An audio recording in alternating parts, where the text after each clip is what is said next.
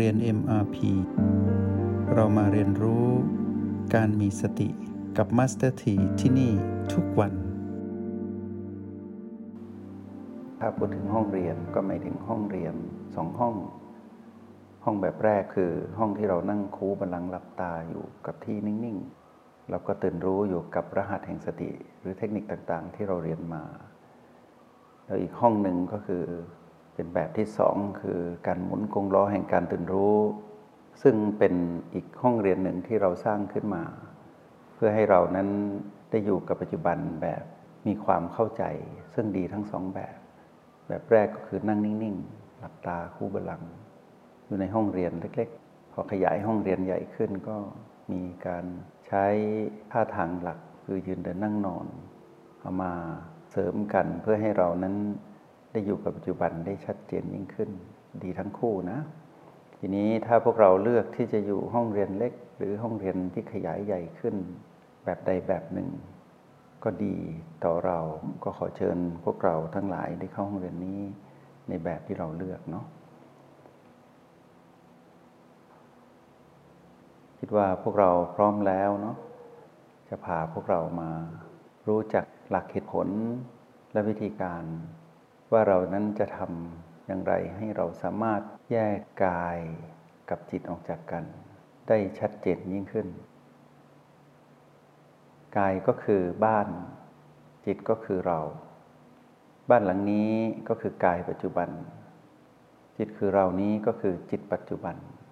จิตปัจจุบันมาครองกายปัจจุบัน แล้วก็ครองเป็นปัจจุบันเรื่อยๆ ซึ่งไม่สามารถหวนกลับไป รองกายเก่าได้ ต้องเป็นปัจจุบันเท่านั้น ทีนี้หลักของการครองกายปัจจุบันอยู่ต้องเป็นจิตปัจจุบัน เพราะนั้นเมื่อพูดถึงกายก็คือสิ่งที่เรามาครอง เมื่อพูดถึงเราก็คือผู้มาครองกายนะ หลักง่ายๆ กายก็คือสิ่งที่เรามาครอง เราก็คือผู้มาครองกาย เพราะนั้นทุกๆ ปัจจุบัน กายกับเราต้องอยู่ด้วยกันไปเรื่อยๆ เพื่อเรียนรู้ในหลักของเหตุผล และวิธีการที่จะทำให้เรานั้น ได้อาศัยกายที่เรามาครองนี้ทำให้เราได้ตื่นรู้ชัดเจนยิ่งขึ้นไป ตามลำดับของการเรียนรู้ ไม่ว่าพวกเราจะเรียนรู้ในระดับที่หนึ่งสองสามหรือสี่ก็ตามขอให้เรารู้เสมอว่า เราเป็นผู้มาครองกายที่เป็นผู้ใหม่อยู่เสมอ และกายนี้ก็เป็นกายใหม่อยู่เสมอเช่นเดียวกัน คือพัฒนามาจากกายก่อน เราก็พัฒนามาจากเราผู้ครองกายก่อนนั่นเอง ทีนี้ในขณะที่พวกเราฟังอยู่นี้ให้ฟังแล้วลองทบทวนพิจารณาหลักคำพูดง่ายๆ ที่เข้าห้องเรียนอยู่นี้เป็นกาย ที่รู้ว่ากายเข้าห้องเรียนอยู่ เป็นเรา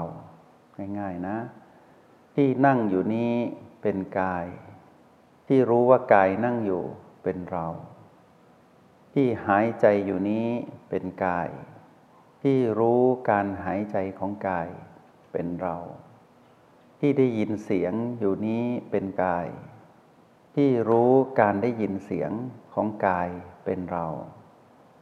การรู้ของเราคือรู้สึกตามความเป็นจริง เรียกว่าการเป็นผู้ดู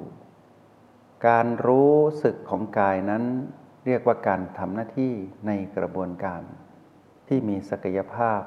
ของกายที่ตอบสนองตามความเป็นจริง ที่ร้องไห้อยู่นี้เป็นกาย ที่รู้ว่ากายร้องไห้เป็นเรา จะเริ่มมีความรู้สึกของกายที่ชัดขึ้น การแสดงออกของกายที่ร้องไห้ก็คือมีน้ำตาไหลสะอื้น แต่ถามว่าเราได้ร้องไห้กับกายไหม ไม่แน่ ไม่แน่นะ ถ้าเราร้องไห้กับกาย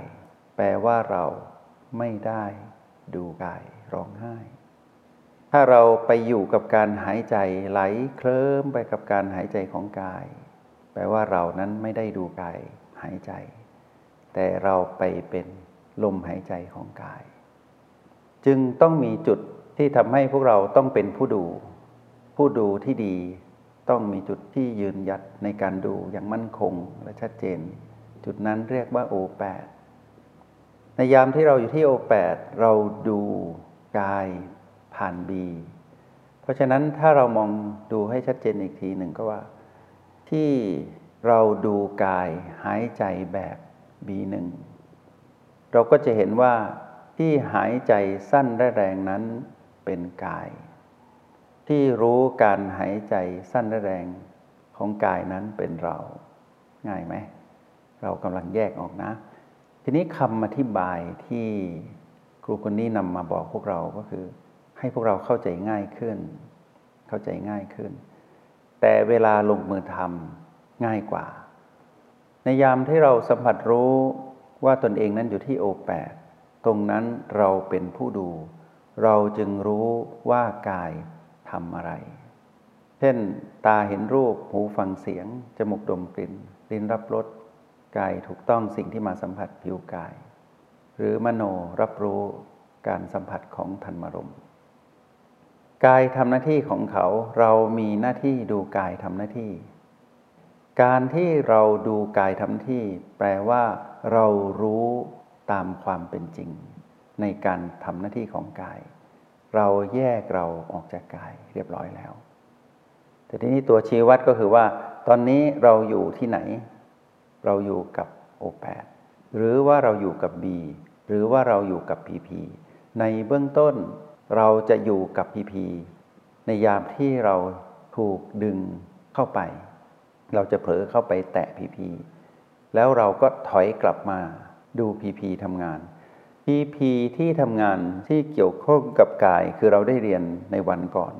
หลายๆ ตอนที่เราใช้สูตร O บวก B เท่ากับ PP ทีนี้เมื่อเราเห็นว่ากายทำอะไรอยู่ เราดูกายทำงาน เราจึงรู้สึกว่าเราไม่ได้ไปเป็นเจ้าของกาย เราจึงไม่ควบคุมกาย แม้แต่ที่เราใช้วิธีควบคุมกาย ให้หายใจแบบบีหนึ่งหรือบีสองก็ตาม ในที่สุด เราต้องเป็นผู้ดูการหายใจของกาย แม้นเราจะเป็นผู้บังคับกาย ให้หายใจแบบที่หนึ่งและแบบที่สองแต่เราก็ต้องเป็นผู้รู้ดูกายหายใจแบบนั้นไปพร้อมๆกัน ทีนี้เมื่อเราปล่อยให้กายหายใจตามธรรมชาติ B3 B4 B5 B6 B7 เราก็เห็นว่ากายหายใจแบบ B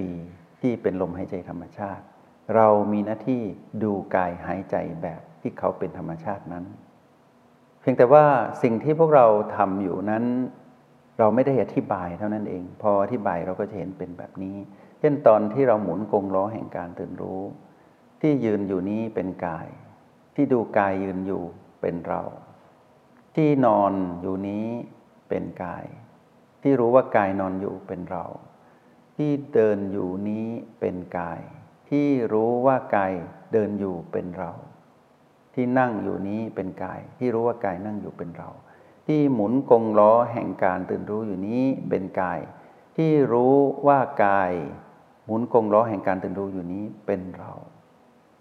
เราเป็นผู้ดูเรื่อยๆ เพียงแต่ว่าเราไม่ได้พูดแบบนี้เท่านั้นเอง แต่ว่ามัสถีนำมาพูดให้พวกเราฟังจะได้เข้าใจง่ายขึ้น ไม่ว่าเรากับกายจะทำกิจกรรมใด จะร่วมมือกัน หรือดูกัน ก็ถือว่าเป็นการเกิดขึ้นในเวลาที่พร้อมเพรียงกัน ถึงจะเหลื่อมกันด้วยเวลาที่เป็นเรียกว่าขณะ ปัจจุบันขณะ แต่ก็จะมีลักษณะที่ใกล้เคียงกันมาก เช่นตอนที่เราเดินอยู่ ตอนที่เราเดินอยู่ เท้าสัมผัสพื้น เราตื่นรู้กับการสั่นสะเทือนของเท้าที่กระทบพื้น เราจึงอยู่กับความรู้สึกตัว ที่มีความสัมพันธ์กันระหว่างชีพจรที่เต้น หรือลมภายในของ B4 กับการสั่นสะเทือนตรงนั้น แรงสั่นสะเทือนที่เชื่อมระหว่างเท้าที่สัมผัสพื้น แล้วมาสั่นสะเทือนถึง B4 ตอนนั้นเราเฝ้าดูกาย โดยที่เราไม่ได้ท่องแบบนี้ ไม่ได้ดูกายเดินแบบว่า มาท่องว่าอ๋อที่เดินอยู่นี้เป็นกายที่รู้ว่ากายเดินอยู่เป็นเราท่องแบบนี้อันตราย ไม่ใช่นะ แต่ตอนที่เราดูกายเขายกย่างเหยียบ แล้วแตะพื้นสั่นสะเทือนมาถึงปีสีตอนนั้นนะเราพูดแบบนี้แต่เราไม่ได้พูดเราไม่ได้พูด ตอนที่เรากำลังจะรู้สึกโกรธ เพราะว่าตาของกายเนี่ยไปเห็นรูปที่ไม่ชอบ หรือได้ยินเสียงคนพูดที่ไม่ดี ตอนนั้นน่ะเราเฝ้าดูความรู้สึกของเรา แล้วไม่ให้เกิดเป็นอารมณ์ เรามาอยู่ที่ B2 บ้าง B1 บ้าง B3 บ้าง หรืออยู่ที่ O8 บ้าง ตอนนั้นเราพูดแบบนี้ ที่ได้ยินเสียงที่ไม่ชอบอยู่เนี่ยเสียงที่ได้ยินเสียงอยู่เนี่ยเป็นกาย ที่รู้การได้ยินเสียงของกายเป็นเรา เราพูดแบบนี้แต่เราไม่ได้พูด แต่เราเป็นผู้ดู เราจึงดูอารมณ์ความรู้สึกของเราที่กำลังจะไหลไปกับสิ่งที่ GP ลบนั้นกำลังกระตุ้นเราให้เกิดอารมณ์โกรธ แต่เราไม่โกรธเพราะอะไร ก็เราดูกายทำงานตามหน้าที่ของเขา แล้วเราไม่ไปเล่นร่วม ไม่ไปแสดงตาม เราพูดแบบนี้นะ เราพูดแบบนี้ แต่เราไม่ได้พูดแบบนี้ จงใช้ชีวิตอย่างมีสติทุกที่ทุกเวลา แล้วพบกันใหม่ ในห้องเรียน MRP